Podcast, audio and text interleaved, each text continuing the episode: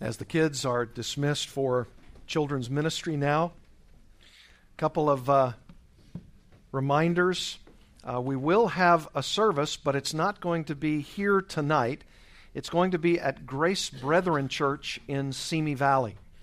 I had been asked to come over there. They're doing a month long series on marriage and family and parenting. They uh, have a number of special speakers that are coming in, and so they decided to uh, throw in a non special speaker like me. And so they, uh, they're having the culmination of a number of different men, including myself, uh, with Paul David Tripp, who's going to come in the first weekend of August and do um, a, a, marriage seminar. I think uh, based upon his book, What Did You Expect? Uh, speaking of marriage. And he is a um, wonderful brother in the Lord. And so there are some other pastors uh, from around the Southern California area. Adam Tyson from Placerita Bible Church in Santa Clarita, Chris Mueller uh, from Faith Bible Church in Temecula, uh, myself here from Thousand Oaks Bible Church. Uh, I believe there are maybe two others. Uh, one, I think, is Harry Walls, who is the uh, chaplain of the Master's College longtime pastor in Alabama, and I think one other brother that whose name escapes me. But they're they're doing this all through the month of July, and then they're going to culminate with this uh, weekend conference with Paul David Tripp the first weekend of August. So when they asked me to come, I thought, well, this will be a wonderful thing. There are uh, some festivities prior to the 6 p.m. service that begins. One of those is a, a uh, 5 p.m. barbecue uh, that they're going to have out on the lawn and they're going to have uh, a number of games for the kids. So if your kids aren't having enough fun at our picnic that is going to occur right after our service at Thousand Oaks uh, Community Park, uh, if you know where that is, if you just go all the way down Flores, you're going west on uh, Avenida de las Flores, and you then turn right on Moorpark Road, and just as you're getting past Thousand Oaks High School, there's that big park on the left and that's where you can go directly after the service. There are going to be a lot of folks who are going to go over there and try to set things up, and we're going to have uh, guests with us. Anybody from uh, Vacation Bible School, any parents, uh, some of their kids, and we understand that there will be some of those there. And so our whole church family can can partake in that. We're going to have some uh, great games, uh, a pie eating, and I suppose then a pie judging contest. Right? You can judge with your palate. And so uh, we're going to have a great time. I think that'll be from around noon to 3. And then if you'd like to come for that uh, barbecue, you can come to that. And then 6 p.m., preaching over at Grace uh, Brethren Church of Simi Valley. Mike?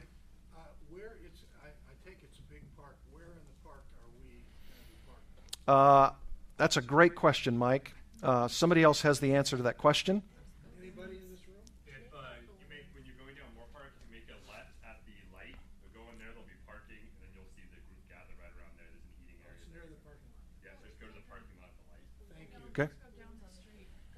And there'll be balloons on the table. Yeah, there's kind of like a little community center. Okay. All right. So, wonderful opportunity, I think, for us to fellowship together as families.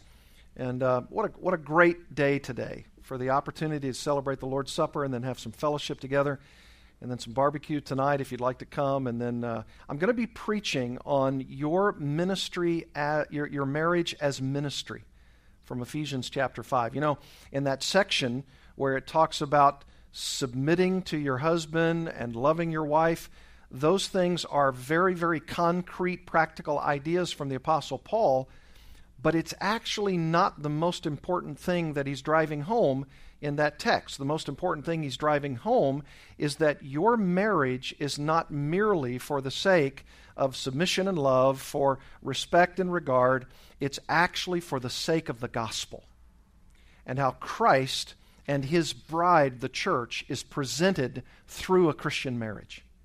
And so we're going to be talking about that tonight at 6 o'clock, and that was an assigned topic for me. So since um, I love marriage, uh, I've been married now for 30 years this year, and I think I've just figured out all the wrong things I'm doing. and uh, it'll take me another 30 years just to figure out how to correct them, right?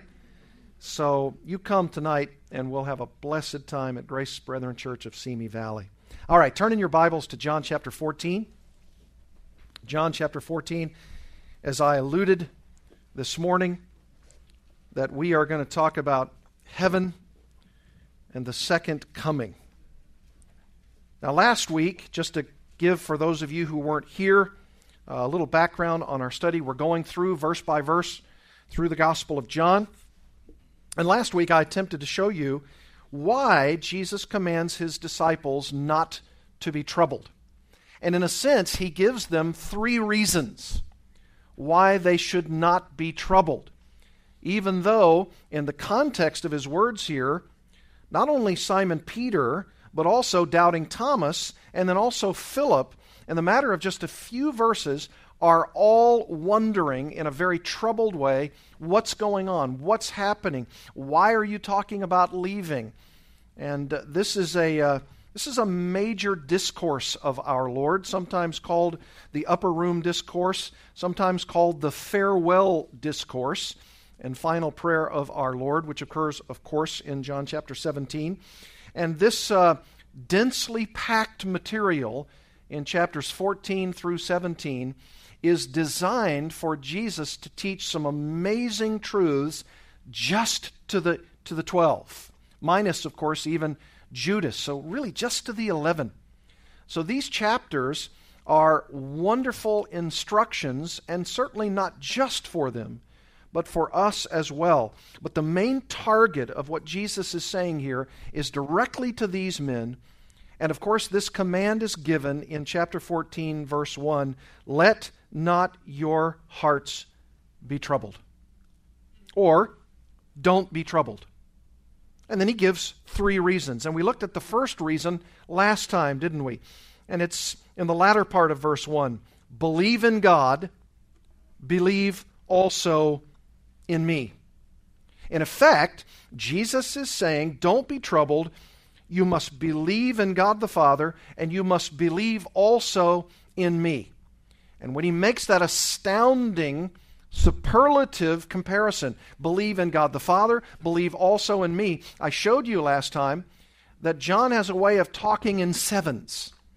And when he talks about, for instance, uh, the seven signs of the, the, the Lord Jesus in the Gospel of John, he also talks about the seven I ams. I am the door. I am the great shepherd of the sheep. I am the resurrection and the life, just to give you three of those seven.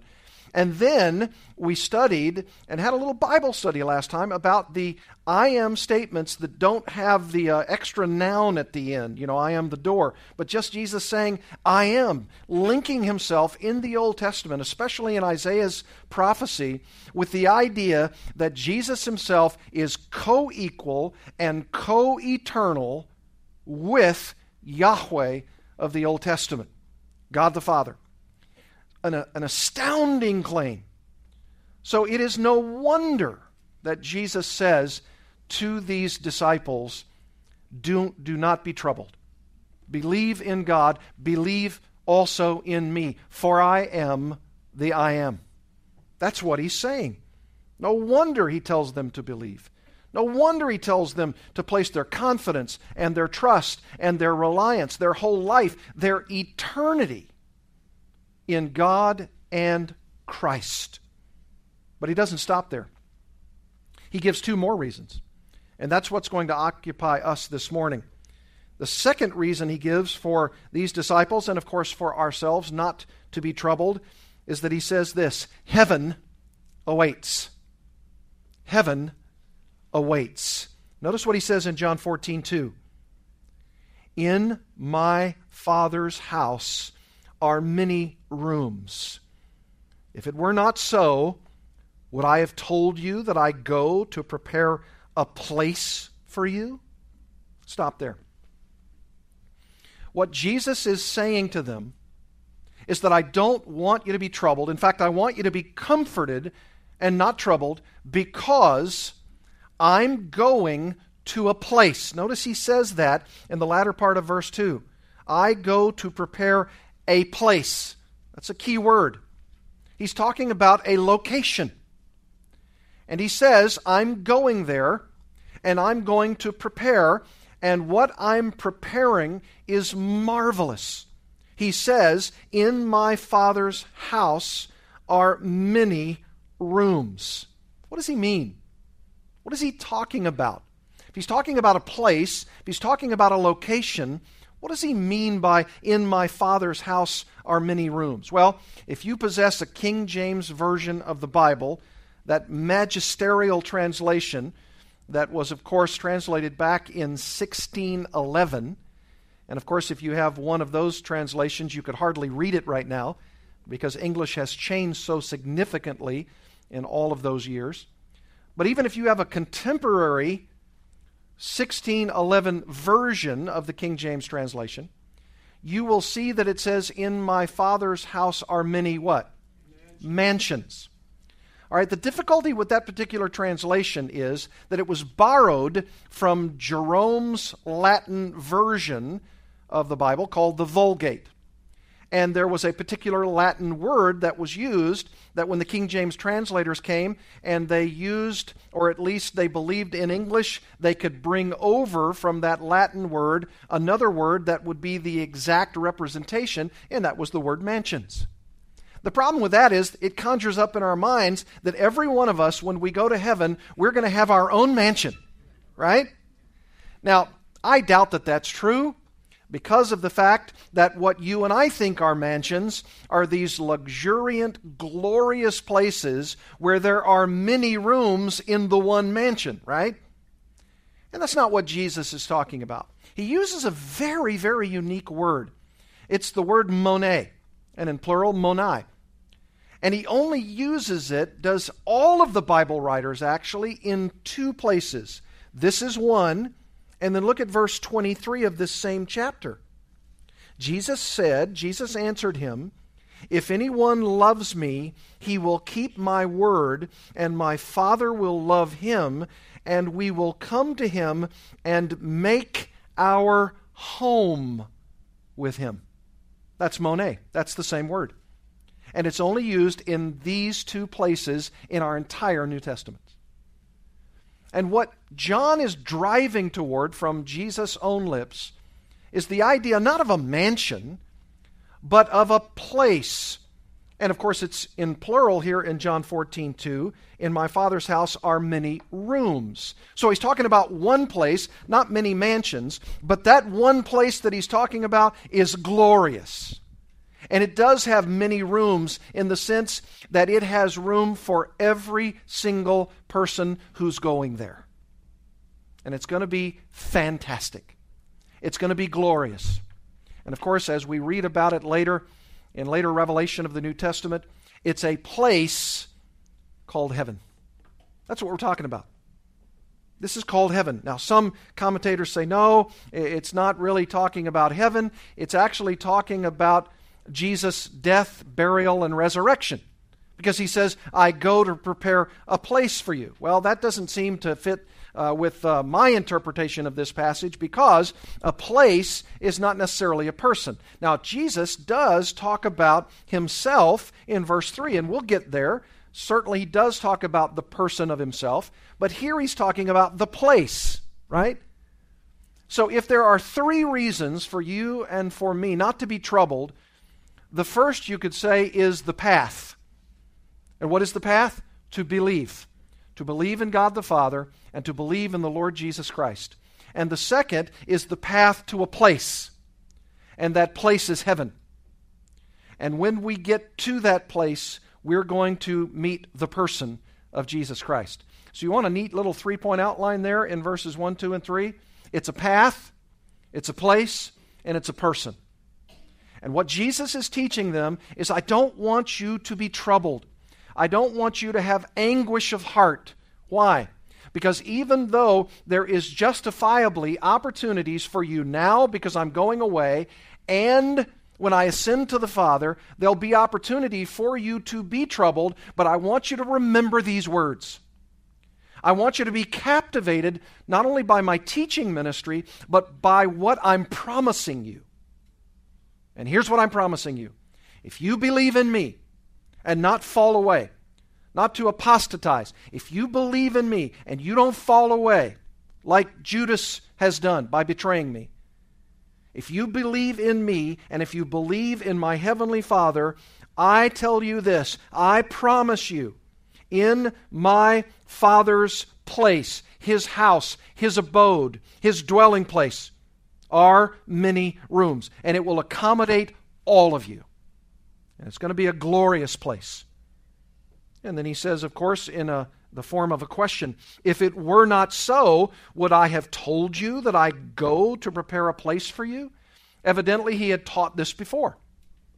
He had taught them probably many times. Prepare, prepare, prepare. The Gospels don't don't record it for us, but there were several times. If you look, for instance, in Mark's Gospel, and several times from Mark chapter 8 on through the end of that section before you get to the crucifixion, Jesus is saying to them over and over and over again here's the deal.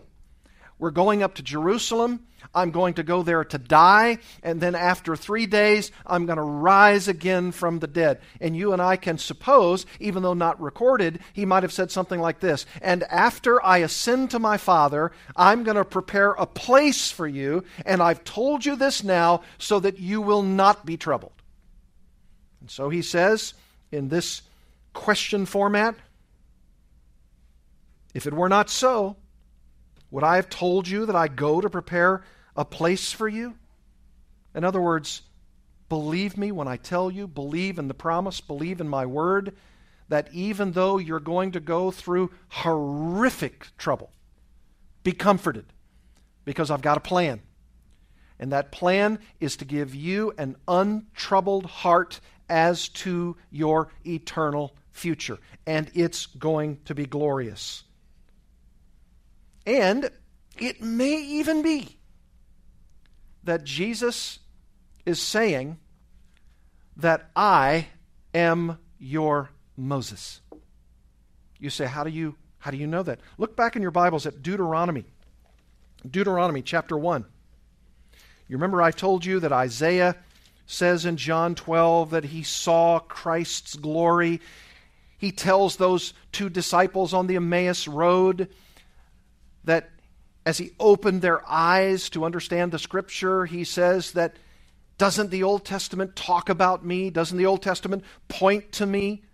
He even says in John chapter 1 that you have Moses here and you have me now. The law came through Moses, but grace is realized in Jesus Christ. John chapter 1. He may be alluding to the idea that he's the new Moses. He's the one who is preparing another place. Because in Deuteronomy chapter 1, look for instance at verse 29.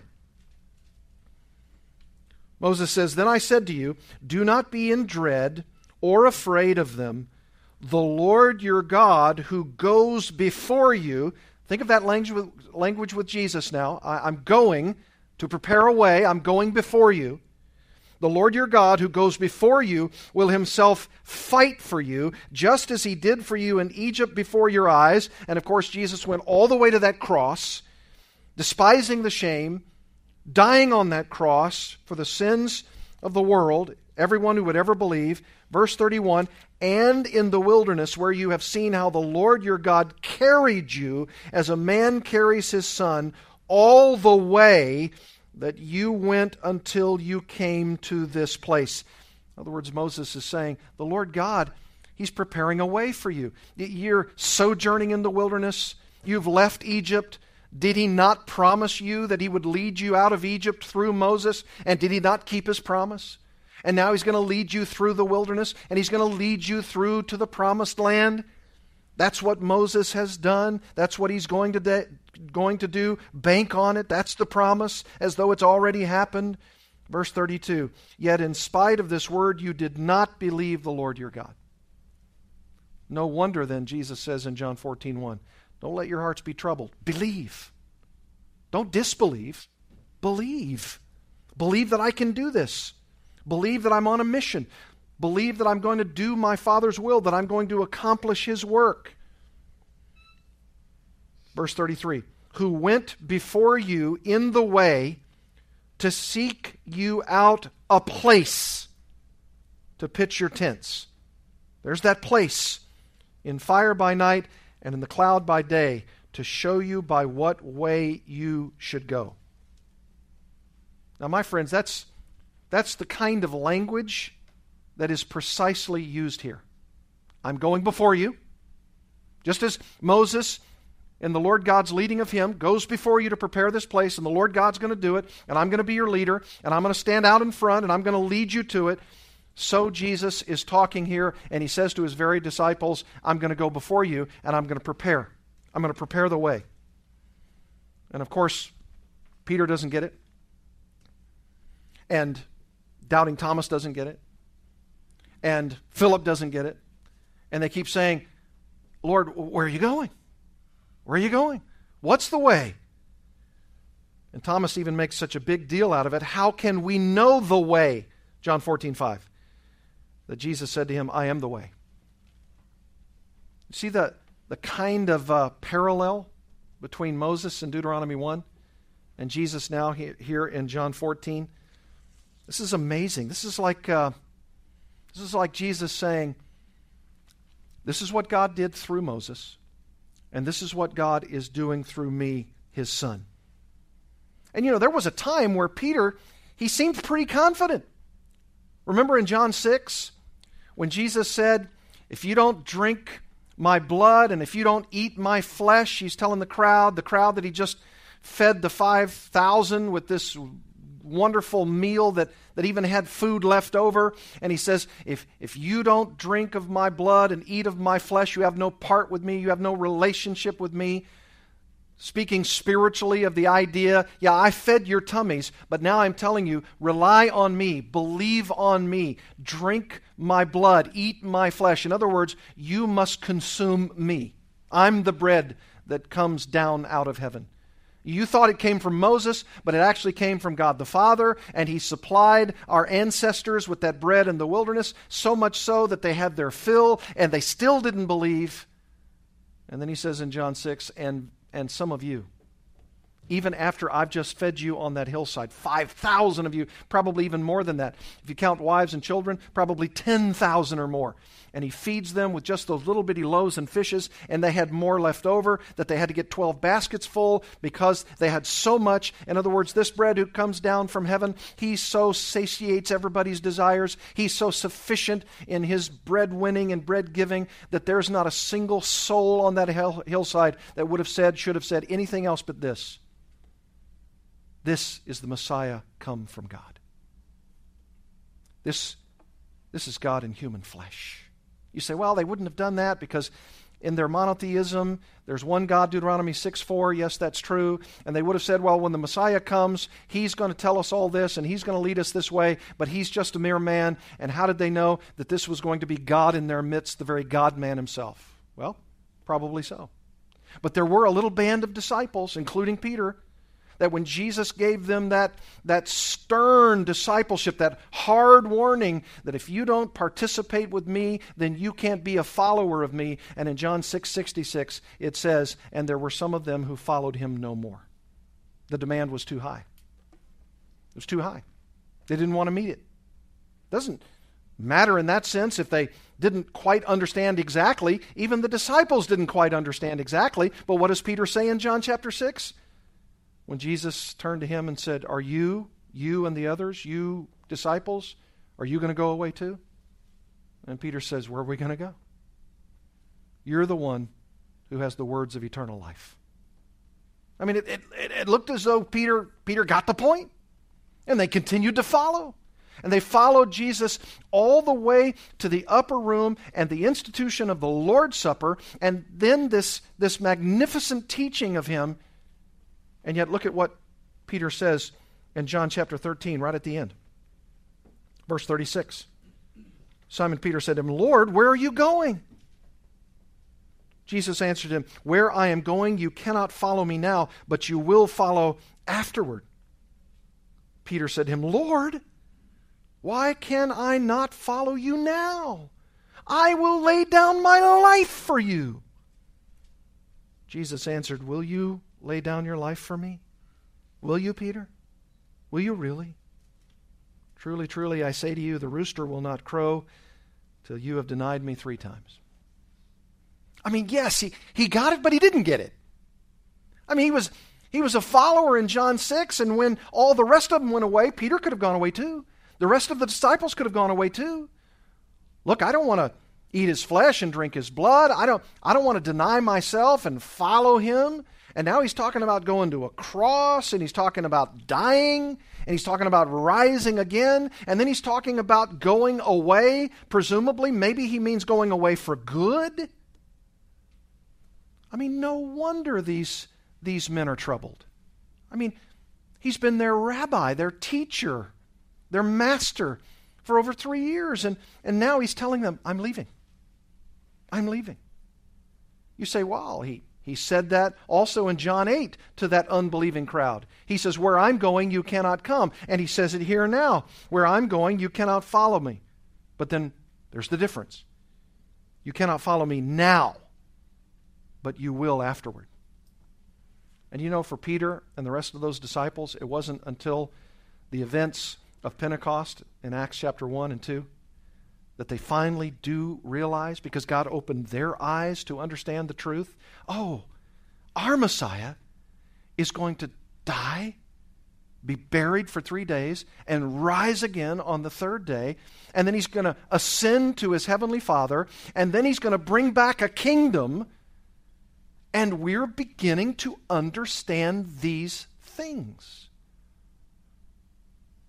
And so, in their minds, and one of the things that they would have assuredly understood, most certainly understood by the insight and the power and the illumination of the Holy Spirit is this John chapter 14, John chapter 15, chapter 16, chapter 17. They would have gotten it. And it would have been one of those aha moments where you say something like this Aha. That's what Jesus meant by what he said. That's why he taught us this and that. I understand now. I mean, it's, it's in the memory banks, and then when they go through the troubling experiences, and when they go through the persecutions, like Peter did when he was preaching in the book of Acts, and the disciples when they're praying in that upper room, and then when the place thundered later, when they were praying that people would come to know Christ and be followers of the way, then God is just confirming and reconfirming and confirming once again all the things that Jesus taught them, including, I would say, most effectively for their minds and their troubled hearts John 14, 15, 16, and 17. And this one element, this one reason that he gives, beyond just believing, is this promise Heaven awaits you. Heaven awaits. My father has a house, he's got a dwelling, he's got a, a massive place. And I promise you this that if you don't fall away, you will go to that place. And as we say in our own English vernacular today, and it will blow your minds. It's going to be so glorious. And you know, sometimes those disciples really wondered what was going to happen in the far off future. Turn in your Bibles to Matthew chapter 19. I mean, there was even an occasion in Matthew 19 as it's recorded there, where the disciples are asking Jesus the question. You remember this is the context of the rich young ruler? And when the disciples, according to Matthew 19 25, when the disciples heard this, they were greatly astonished, saying, Who can then be saved? That's because Jesus said it's easier for a a man to go through the eye of a needle, or excuse me, a camel to go through the eye of a needle than for a rich man to, to enter the kingdom of God. And then they're saying, well, it's absolutely impossible for a camel to go through the eye of a needle. And if that's true, then there can't be a rich man who enters the kingdom of God. And the other gospels, there, there can't be any man who inherits the kingdom of God if that's the standard.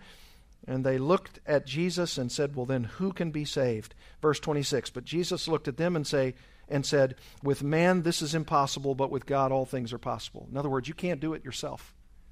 You can't do it yourself. But if God wants you to get into the kingdom of God, He does it himself for you. And then verse 27.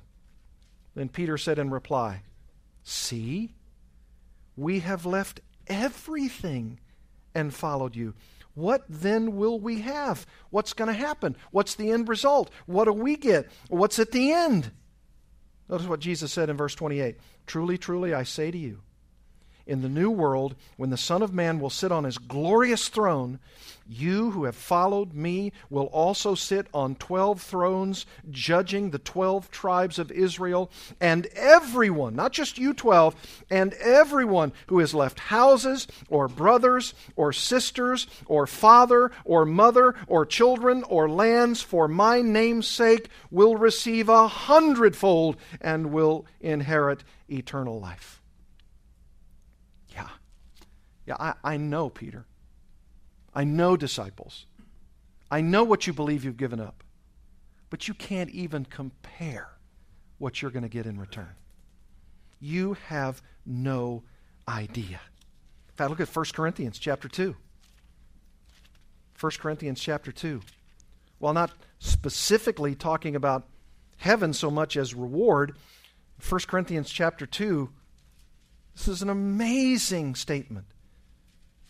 But as it is written, what no eye has seen, nor ear heard, nor the heart of man imagined, what God has prepared for those who love him.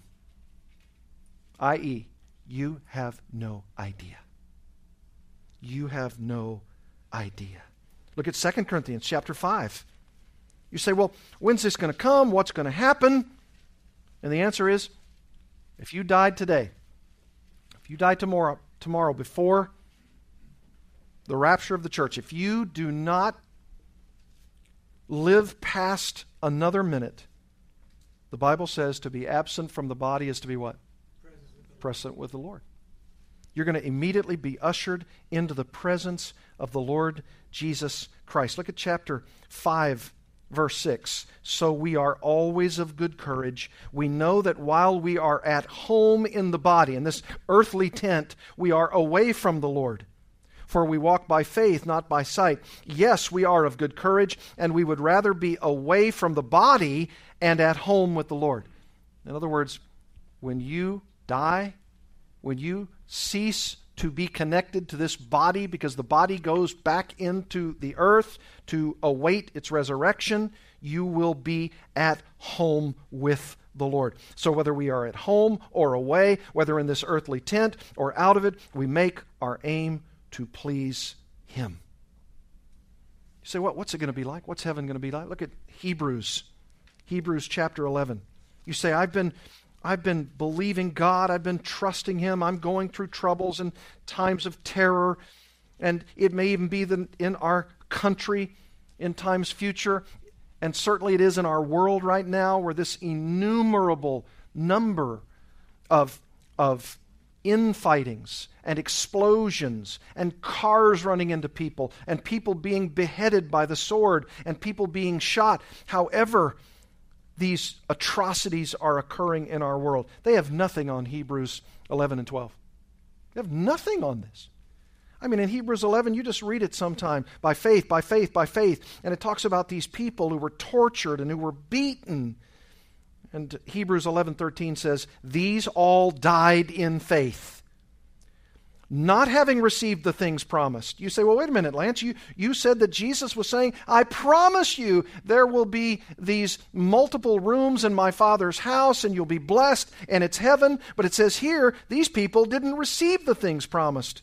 But having seen them, that is by faith, and having greeted them from afar, in other words, they, they looked in the future, and by faith they saw it, and having acknowledged that they were strangers and exiles on the earth, for people who speak thus, like these people, make it clear that they are seeking a homeland.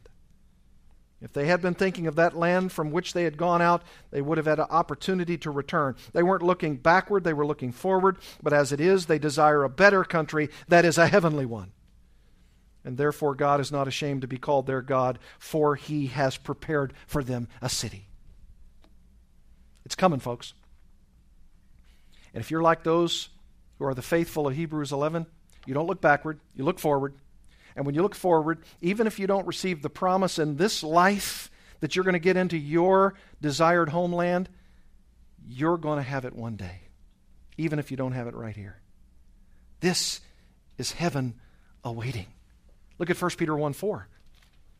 1 Peter 1 4.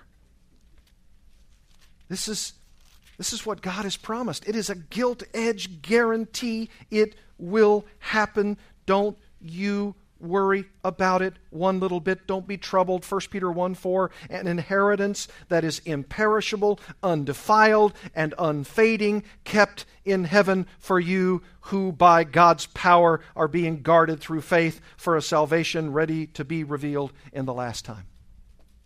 By faith. That's what he's saying to these disciples. Don't be troubled. Have faith in God. Have faith in me. I've made a promise, and heaven awaits you. How can you be troubled when you know that heaven awaits? You say, because it's hard. It's difficult. That's why I can tend to falter. That's why I can tend to doubt.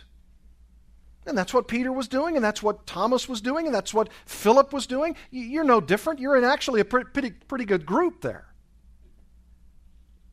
except for this I'm called upon by faith to believe in God's Word. And God says in His Word, I've got heaven awaiting you. And not just that. Here's the third reason not to be troubled Christ is coming again. Christ is coming again. Look at verse 3 of John 14. And if I go, and it's not, hey, I may not go, he's saying, if I go and prepare a place for you, and I will, I will what? What does it say? Come again. I will come again. That is a reference to the second coming, glorious return of Jesus Christ. That's what it is. And what will he do? And I will take you to myself, that where I am, you may be also. He is not only going to take us to heaven, but He is going to be there Himself one day. My friends, do you believe that cardinal doctrine of the faith? Do you believe that what God says is true is indeed true? You say, well, yes, of course. I have to. I'm a Christian, right? Are there doubters? Yeah, there was doubting Thomas. There was doubting Philip. There was doubting Peter. Sure. We all wonder is it going to happen? Is Jesus Christ going to prepare a place for me? The Word says that it's true. Jesus promised that it's true. And He further promises, I will come again. I'm going to come again for you. And then that's where that promise in chapter 14, verse 23 says, And, and I, with my Father, will make our home with everyone who's a true believer in Jesus Christ. I'm going to I'm going to create a home called heaven and I'm going to be there myself. It's the very presence of Jesus Christ with his people. To be absent from the body is to be present with the the Lord, the Lord Jesus.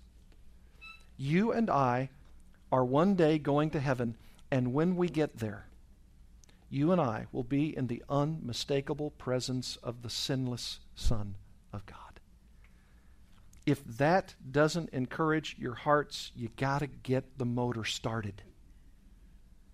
You have to know that God has heaven awaiting you and he will come to gather you to be with himself. You say, well, wait a minute.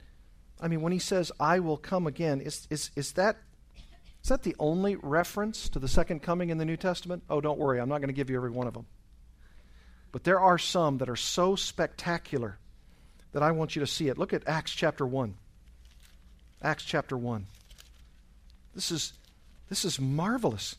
This is not just one aside from Jesus where he promises his own disciples and then it's not mentioned again. Look at Acts chapter 1, beginning in verse 6.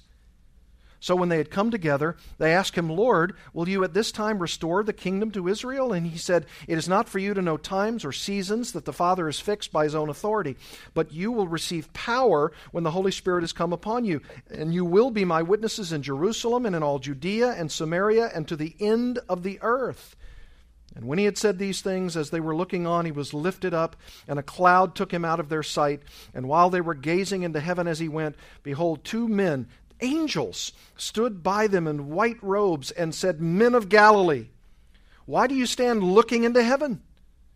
This Jesus who was taken up from you into heaven will come in the same way as you saw him go into heaven. Do you believe that? This is what the Word of God says. Mark chapter 13. You want a gospel account? This is a gospel account. Mark chapter 13, verse 24.